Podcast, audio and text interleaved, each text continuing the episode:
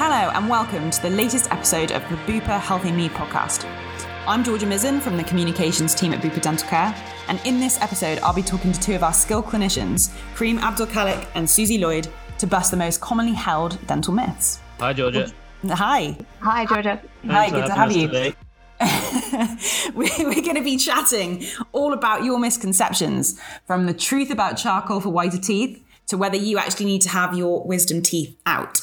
So thank you both for joining us. I'm excited to hear your wisdom on dental do's and don'ts. You're going to be getting a lot of these jokes all the way through, so I hope you're prepared. Don't start, Georgia.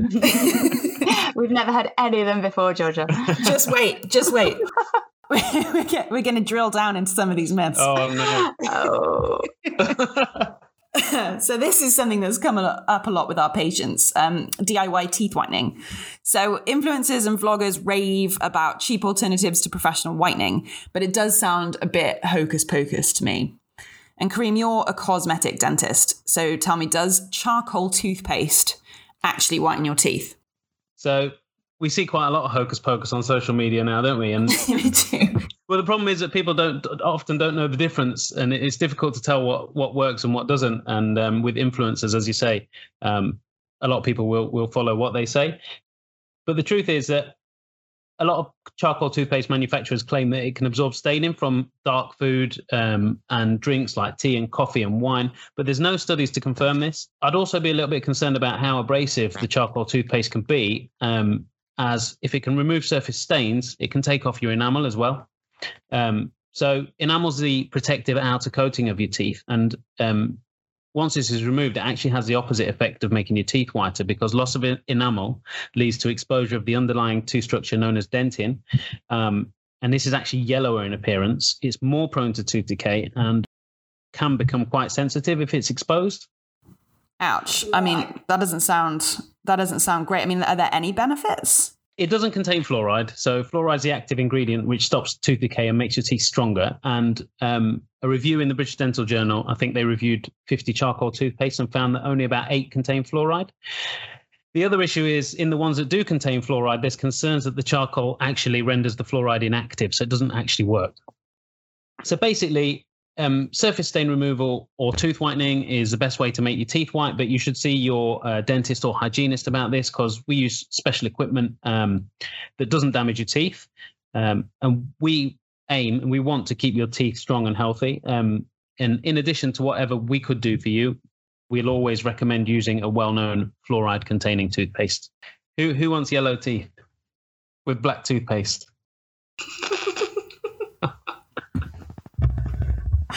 There you have it, folks. Charcoal isn't the one. But it's not just that, though, is it? Because people are using all sorts of concoctions to try and get a sparkling smile now. I've heard of people coconut oil pulling, swishing with hot water and lemon, and making their own toothpaste with baking powder. Is that something that you hear about in practice? All the time. If we just take those one by one, if I give you a bit of background about oil pulling, this involves swishing oil around the mouth and pulling it through the teeth over the course of about 20 minutes, which is thought to remove toxins. It's an old Ayurvedic Indian practice, but there's no evidence that it actually works. Most people use coconut oil. Some people have used sunflower oil and sesame oil, but concerningly, there's actually been one study that's linked the sesame oil to pneumonia as it was inhaled into the lungs. That's genuinely terrifying. Yeah, no, not good. I'm glad you mentioned the hot water and lemon one, because we see this quite a lot now, and especially with the rise of fizzy drinks, things like that, we see a lot more erosion. So there's no doubting the general health benefits of citrus fruits, but swishing it around the mouth with water is going to cause a lot of erosion, okay? And once the enamel's eroded away, it doesn't grow back. In order to replace it and make teeth look nice again, we may need to use a lot of modern restorative materials, which requires extensive placement, can be expensive. Are we talking about veneers there? Yeah, like we use a lot of composite resin, so white composite materials or veneers. Now, it often requires a lot and it can be quite expensive. But the other issue with these things is that once you need these types of restorations, you can enter into what we call a restorative cycle, and they will require repairs and replacements with time. So it's not just the effects of the erosion in the short term, it's the repair of your teeth in the long term as well. So the advice about erosion applies to all foods and drinks with erosive potential. So if you're going to have, for example, acidic drinks, make sure you minimize them anyway, but drink them through a straw to limit your contact through the with the teeth, and don't swish them around the mouth. And I will caveat that with paper straws, please, people. Or better still, metal, because, you know, we're trying to protect the environment here. Reusable. Completely agree. And there was one third aspect as well that you mentioned earlier on, which is about people using baking powder. So there are lots of toothpaste that contain baking powder. So I think there's some people that then take that to the next level by sort of making their own toothpaste or using baking powder alone just to try and whiten the teeth. Again, this is a bit of problematic. There's concerns about grittiness. It can lead to enamel damage. And again, in order to get the aim that you want, you can then cause quite a lot of damage to the teeth. So we definitely wouldn't recommend that as an alternative to conventional toothpaste, as again, that doesn't contain fluoride as well. And it's got really limited antibacterial properties. So I think we sort of come back to the advice really that, you know, if you want advice to how to whiten properly, then just see your dentist and ask about it. There's loads of different options, and we can just make sure that you do it safely. Yeah, that's what we're here for. And you should keep your baking powder for your cakes. So no, Georgia, less cake. We want less cake. Oh yeah, sorry, too much sugar. We'll move on to that in a minute. So we're learning about how to protect our enamel here. So basically, we don't want to get rid of it because it doesn't grow back. But what if you have pearly white teeth already? Does that mean they're healthy? I mean, I feel like the color of your teeth is an indication of age, genetics, and what we eat and drink. Surely it's not signifying if there's anything going on under the surface, though, does it? But I mean, I'm not a dentist. You are, so you tell me. Yes, it can do actually. So basically the colour of your enamel is determined by your genetics. Some people are very, very lucky in that they have very, very white, appearing teeth. But certain teeth in the mouth also naturally appear darker. So for example, your canine teeth, so if you count from the midline, 3 out, the sharp pointy ones, they're your canines, and they naturally usually appear a shade darker than the rest of the teeth. And then unfortunately, as we age, teeth naturally start to appear yellower. So bleaching can counteract this, but the wisdom is that you can only bleach as white as the colour of the white part of your eyes. Why is that? Is that a cosmetic thing, or is that to protect your teeth from going over the top with the bleach? Like, what's the science behind that? So it's about what's actually physically possible. Okay. So it's just to do with the actual kind of the colours that you can achieve. And generally, when you look at those white part of someone's eyes, then that's the best that you can achieve. I'll give you some other tips in a minute as to how you can make your teeth look whiter, but basically, let's go back to those other causes of teeth appearing a slightly different colour. So if you think about what happens when decay is progressing, first of all, it appears a bit of a chalky white mark, and that's caused by the enamel decalcifying. That then continues and a brown spot forms. And as the decay deepens, it starts to spread through the enamel into the dentine substance underneath. And then eventually, if you think about it, that soft decay starts to undermine the hard surface of the enamel. And eventually, the surface breaks down, it's undermined, and it forms a hole or a cavity, as your dentist would call it. So you should be suspicious about any change in colour, particularly in hard-to-reach areas, because that can signal trouble and should be checked by a dentist. In most cases, it's going to be extrinsic surface staining caused by your diet, but in some cases, it could indicate that you've got some decay there. So it's worth sort of getting a mirror in your mouth and checking them out.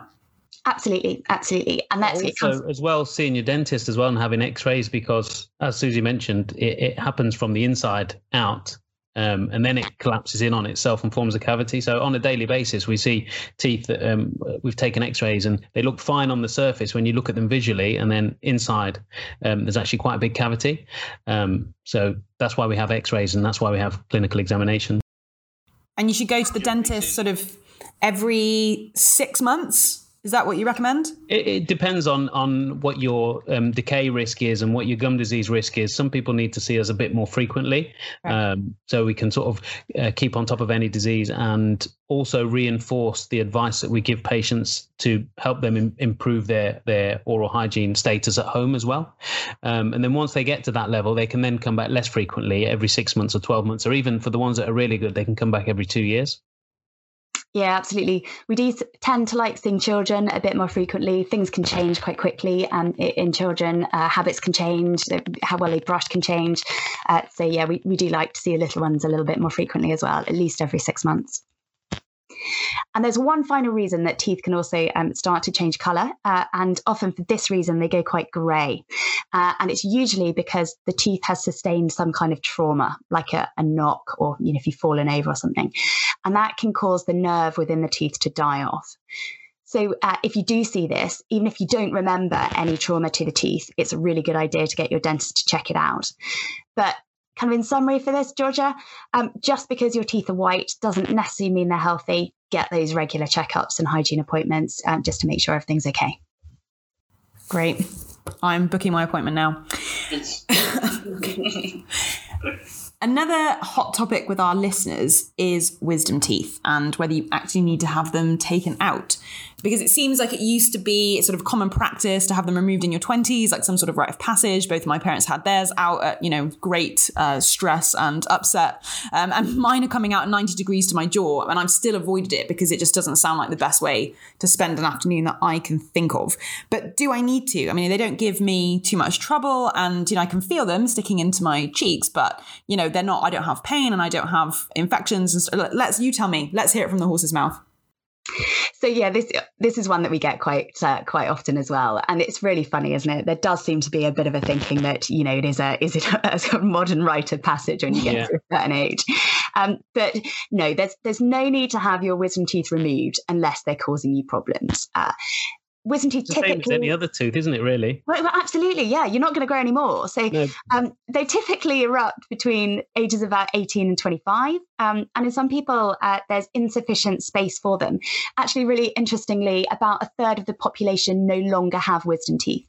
And it's just as we evolve and our diet has changed. So if you think about when we used to be hunter-gatherers, our diet was consisted of chewing a lot of bones and much harder foods. But now our diet is quite soft. So actually we're evolving. So a lot of people don't have this problem because they don't have wisdom teeth anymore, but quite a significant proportion of the population do.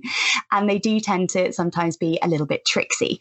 They can stay partially erupted, they can get impacted, i.e. stuck behind the teeth in front. And if it's not causing any problems, then your dentist will most often just watch and wait. If you've got mild inflammation, you can manage that really well at home just by really good self-care, cleaning thoroughly around the area with a toothbrush, antibacterial mouth rinse as soon as you feel any mild or early discomfort is really effective. You have to get in there early though. If you leave it too late, then you get swelling, infection around the tooth. It's then very hard to manage that infection, and it becomes a little bit of a vicious cycle. So as soon as you feel that little bit of discomfort, you have to get in there early. Hot salty mouth rinse is really effective, and ibuprofen as a low-level anti-inflammatory, as long as medically you're safe to take it, works really well as well. But in some cases, even if you haven't got there quickly enough, or you can't manage it at home, then you're going to need to get professional help. And any unmanageable pain or swelling that you is not being controlled then needs to be seen by a dentist. So what would happen if I left it? What are the risks if I left pain and swelling and infection? Well, in most cases, it's self-limiting, and you are able to clean around it, and the situation just resolves, and your body fights off a low-level infection like it would anywhere. But you do have to be very careful with wisdom teeth infections because of some of the tissue planes that sit within the head and neck, and there are areas within the head and neck that you don't want spreading infection, particularly in young people. So if there's any sort of large facial swelling, anything like that, we'd always recommend that you seek a dentist opinion. And then the other thing I'd say here is If it's causing you repeated pain and swelling and infection, then you might need to make a decision to have the teeth extracted. And this is really a case of weighing up, you know, risk versus benefit. If your wisdom teeth is likely to be easily removable, you know, just under a little bit of local anaesthetic in general practice, then it's pretty simple. So your dentist will probably whip it out. But in some cases, those impacted wisdom teeth are quite tricky to remove, and you might need to be referred for treatment under sedation or general anaesthetic. But generally, we don't really go near people unless they've got at least two serious occasions of pain and swelling that require antibiotics. Do you agree with that, Karim? Yeah, I would. Yeah. The only other thing I'd say is when they're impacted, as you mentioned, when they're lying down on their side and pushing up against a tooth, sometimes that can cause an area of food impaction as well. And you end up getting a little bit of decay on the tooth in front of it. So again, often patients don't realize this until it's gone quite far down the line. And then we have a problem with the wisdom tooth and the tooth in front of it as well. So again, that's why we see people regularly, so we can pick up these things early. And if it is causing that problem, we sort of get rid of the wisdom tooth and then maintain the one in front of it, which can go on for a good number of years after that. Yeah, that's right. So it's another good reason for those regular x-rays and regular checkups. Yeah, that's a really good point. It's just quite funny because patients come in and say, oh, I've got my wisdom teeth now. Do I need them out? Well, why do you need them out? Do you need any of your other teeth out just because they've come out? Well, I've got to say I'm quite relieved. That's good news for me. Absolutely.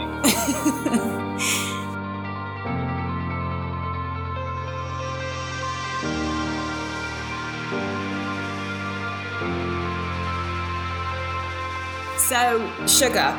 We all know that dentists hate sugar, and we all know that it's bad for our teeth. But do we really know why? I mean, some of the biggest myths of all are around sugar, so let's get stuck in. Once and for all, are diet or zero fizzy drinks better for our teeth? Unfortunately, not really. They just bring their own problems. And I'm sure Karim's with me on this, that sometimes, you know, you feel that you're taking away all of life's pleasures for patients. Yeah. Everything is fine in moderation, but it's when these things are sipped little and often in between meals that they become a real problem. So yes, diet drinks may contain less sugar, but very few of them are actually sugar-free or completely safe for the teeth. Things like Coke Zero, the issue here is acidity. So often they're sort of pH 1.5 or below, which is very, very acidic. Strong acid. Absolutely. So you're cutting out the middleman of the bacteria, turning the sugar into acid. So if you just strap yourselves in very quickly, I'll give you the science behind it. So the reason that dentists don't like sugar is because the bacteria in your mouth feed on that sugar. They use it as a food source. They break it down, and then they produce acid as their byproduct. And that acid then starts to demineralize the enamel. And it's that that is responsible for causing the decay if it's not removed. Okay. The problem here is that at any pH below 5.5, and your teeth actually start to demineralize. Your saliva can counteract that and start to neutralize it, but it does take about an hour to completely buffer that enamel. And then once you get the pH up above 5.5 again, the teeth are safe and they start remineralizing. Because enamel is a really, really clever substance. If you have enamel above pH 5.5 and you've got fluoride in the mouth at the same time, then that fluoride is incorporated into the enamel crystals, the hydroxyapatite crystals, and you end up with fluoroapatite, which is even harder, stronger, and more resistant to acid erosion. So you can, even if you've got some early damage to that enamel, you can actually make it better. So even though you've got those highly acidic drinks containing sugar, they're still demineralizing the enamel. So let's think about maybe ways that you could help yourself. So brushing and flossing regularly, that removes plaque. So there's less bacteria to break down and sort of feed on that sugar. You could avoid sipping acidic drinks little and often, because that does a lot more damage, especially in between meals. You could rinse with water after you've had anything sugary or acidic, because that would help to speed up the neutralization process. You could chew sugar-free gum. because that would stimulate the saliva. You could chew a cube of cheese. That would be even better, because then you'd also neutralize the acid and get loads of calcium and phosphate ions into the enamel, and it would start remillerizing even more quickly. So you touched on fizzy drinks, but in sugars in general, well, I agree with everything Susie just said, but it's important, as Susie said, also everything in moderation. So there is sugars in everything nowadays, if you check the nutritional information. So we can't go around telling everybody to stop having all their pleasures, but there's a time for it. So sugars, it's best to have your sugars at meal times, not between meals, because that's sort of when your teeth are being attacked already.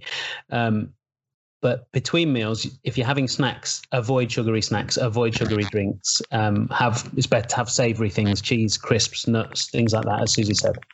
Yeah, it's really difficult actually for busy parents as well. But I think because I wrestle with this when I see my children at children's parties, like, you know, fighting to get to all the sugar. It's hard not to be a dentist at these parties, isn't it? It really is, and yeah, you kind of feel as though you're on trial a little bit. But you need to kind of teach your children to make really good, healthy, sensible choices when you're not there as well. And just by taking all of it away probably isn't the answer. Yeah. So just trying to set good routines and really good boundaries, so they know, you know, they do get a treat. Yeah, a couple of times a week, but they have it at a good time, so they'll have it immediately after a meal. They'll have everything together. Then it's done and dusted. Wait an hour, brush teeth, we're fine. Yeah. You know, so we're not saying never to have it. We're just saying have it in a sensible way that's not going to impact on the health of your teeth. Agreed. Have it at the right time. So I'm not going to solve it by brushing my teeth straight after I've had some sugar. It's probably not the best idea, because that's when your mouth is most acidic, and you don't want to be brushing the enamel off your teeth. So you should wait. The process, the neutralization process on its own will take 30 to 60 minutes. But as Susie said, you can speed that up with having a glass of water, having a glass of milk, chewing sugar-free gum to get your saliva going. All those things will just speed up that neutralization process and ensure that your teeth are not bathing in acid for as long as they would naturally after consuming some sugars. I feel like a lot of people don't know that, so thank you for clearing that up. Is that correct, Susie? Absolutely. You seem to remember your uni notes a lot better than me. I don't think that's true. Talking of uni, let's talk about booze. I think something that most people don't think about is that there's so much sugar in alcohol too. So move away from the kids' parties and more to the adult parties. But even in spirits, despite the lower calorie count, there's a lot of sugar. And combine drinking with smoking, and then you've got a pretty toxic combination for your teeth, haven't you? That's absolutely right. And actually the wider problem with this is not really about the teeth. So long-term heavy smoking and drinking increases your risk of oral cancer, head and neck cancer, and liver cirrhosis. And dentists are particularly well placed to review this, because we're probably the only people that very regularly look in your mouth. And if you think about your mouth as a bit of a window as to what's going on about the wider health of your body, that can tell you quite a lot of interesting things. So a lot of people don't know that the combination of long-term smoking and drinking act together. So they act synergistically to further increase your risk of these things like oral cancer, head and neck cancer, and liver cirrhosis. And it more than doubles the risk if you both smoke and drink. And this is because the alcohol acts on the skin, or what we would call the mucosa on the inside of the mouth. And it makes it more likely to absorb some of the carcinogens found within the cigarettes or tobacco. And if you think about it, I mean, oral cancer and head and neck cancer are extremely debilitating. They have very poor survival rates, despite, a lot of very, very good doctors trying to change that. Lucky survivors often need major operations involving the removal of a lot of bone and multiple teeth. And at that point, obviously, the impact of the alcohol on the teeth itself is secondary. So anything you can do to take any steps to lower your risk, really cutting down, stopping smoking altogether, and reducing your alcohol consumption is a really good idea for that reason. Wow. I mean, that's incredibly important to know. And now I'm worrying about the alcohol content of mouthwash, because we all know that feeling, as though you've cleaned your mouth out with dry ice, and surely that can't be great for our teeth or our mouths. So what should we be looking out for on a mouthwash label if we're trying to avoid too much alcohol? Yeah, and again, for the reason that alcohol's not brilliant for the skin on the inside of the mouth, I would advise against the use of any alcohol-containing mouthwash, mainly because so many really great alternatives exist, so you don't really need to use that. I appreciate that some people, you know, you get into a routine and you really like that feeling, but maybe just, you know, have a switch and see if that achieves the same effect. There's some really good high fluoride options for preventing decay, but really the best option is to brush with a fluoride toothpaste, spit it out, and then don't rinse, because what that does is leave the really concentrated fluoride toothpaste on the teeth for longer. So here's a little thing that everybody can do at home. If you, when you next are brushing your teeth, turn over your tube of toothpaste and you'll see a number on the back, and it will be followed by PPMF, which means parts per million fluoride.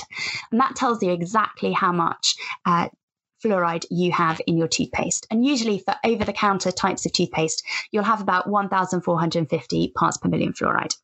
If you do the same for a fluoride-containing mouthwash, you'll see that it's a lot lower.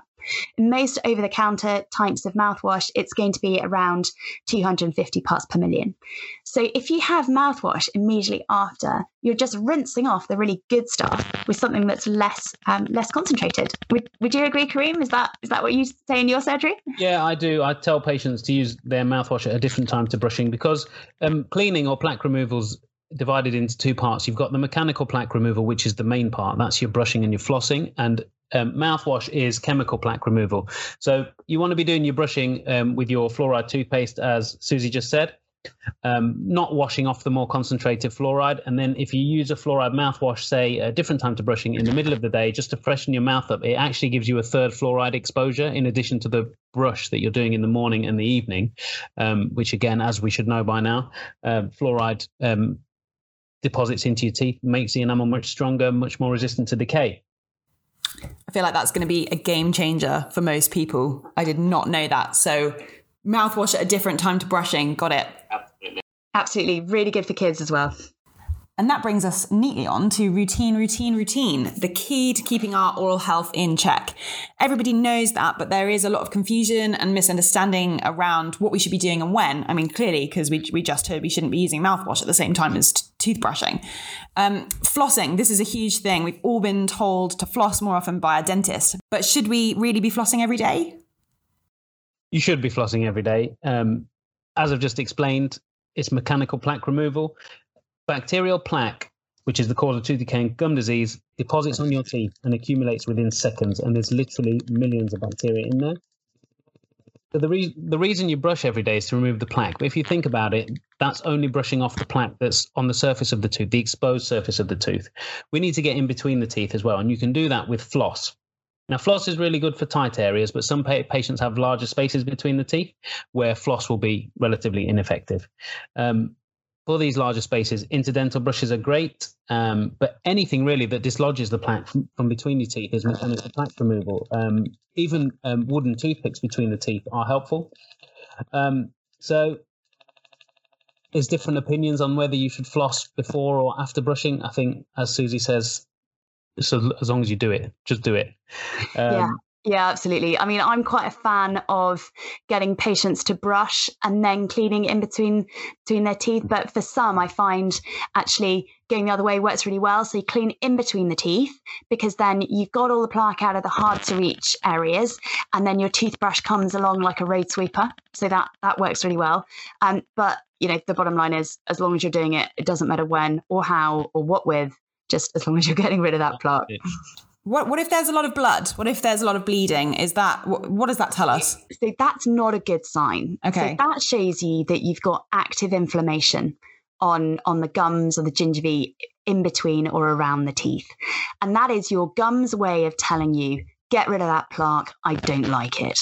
So if you're flossing and you're doing it, you know, relatively thoroughly, or you're using a little interdental brush and you're going in between the teeth and there's any bleeding, that means you need to go gently, but you need to carry on with it. Don't let that make you think, oh goodness, I need to stop, because it's just going to get worse.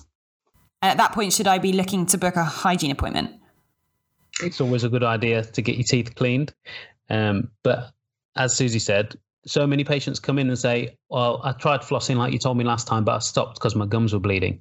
Mm. We always tell them you need to keep going. You need to persist despite the bleeding, because they're bleeding because they're inflamed. And once that inflammation starts to settle down, and the changes are quite quickly. The gum inflammation will heal within a few weeks if you just keep going and persist with it. But yeah, a hygiene appointment is a really good idea. One of the things your hygienist will do, as well as, you know, doing a good deep clean and doing screening to make sure that, you know, we're managing any kind of gum conditions, they'll also take you through that home cleaning that you need to do. So they'll make sure that you've got all the skills you need to keep this at bay.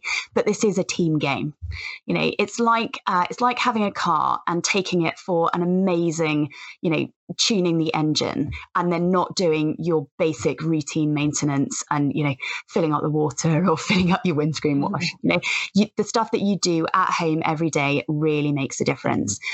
But then regular professional mechanical plaque removal by a hygienist as well just lowers the amount of bacteria that's in the mouth. It gets rid of any biofilm that's starting to form around the teeth, and so it makes your job cleaning at home a lot easier. So yeah, a combination of really great cleaning at home with regular incidental cleaning, and then regular visits to the dentist and the hygienist are absolutely perfect. Great. And we all know we're supposed to brush our teeth twice a day, morning and evening. We've just talked about this. We're going to brush, we're going to floss, we're going to use mouthwash at a different time. But what about toothbrush hardness? And does brushing harder equal cleaner teeth? Because I feel like that's something that people then go and do because they're, you know, think, oh God, I've got so much plaque and my teeth are bleeding. I need to brush really hard. Is that a good idea? Not necessarily. So yes, we want everyone to be effective and enthusiastic toothbrushers, but you can go too far the other way. So brushing twice a day for 2 minutes, either with an electric toothbrush or a manual toothbrush, is really good. But the technique that you use and the amount of pressure that you put on is really important. So scrubbing away, particularly you know, side to side or horizontally, does put a lot of pressure on the gums and causes quite a lot of recession. So this is when the gums move up in the upper arch, down in the lower arch, and you start to see more of the hard tissues or the white part of the teeth. Now this recession naturally happens a bit as we age, but it's significantly sped up if you scrub too hard, and then the gums don't grow back. So it's one thing to be aware of. If you're using electric toothbrush, a lot of them will have a sensor and a light that comes on if you're pressing too hard, but that's set at a really arbitrary level. So what's right for one person isn't necessarily right for the next person. So just try not to put too much pressure on when you're brushing. Nice light, fast circles that really makes that toothpaste kind of foam up is really good. Angle your toothbrush bristle up in the upper arch at 45 degrees, down in the lower arch at 45 degrees, and make sure you change that toothbrush at least every 3 months. So you just need to find that balance between cleaning effectively and not overbrushing. But if you do have any recession, then your dentist will point that out and will let you know that it's something that you need to be more aware of and that you should take care of in the future.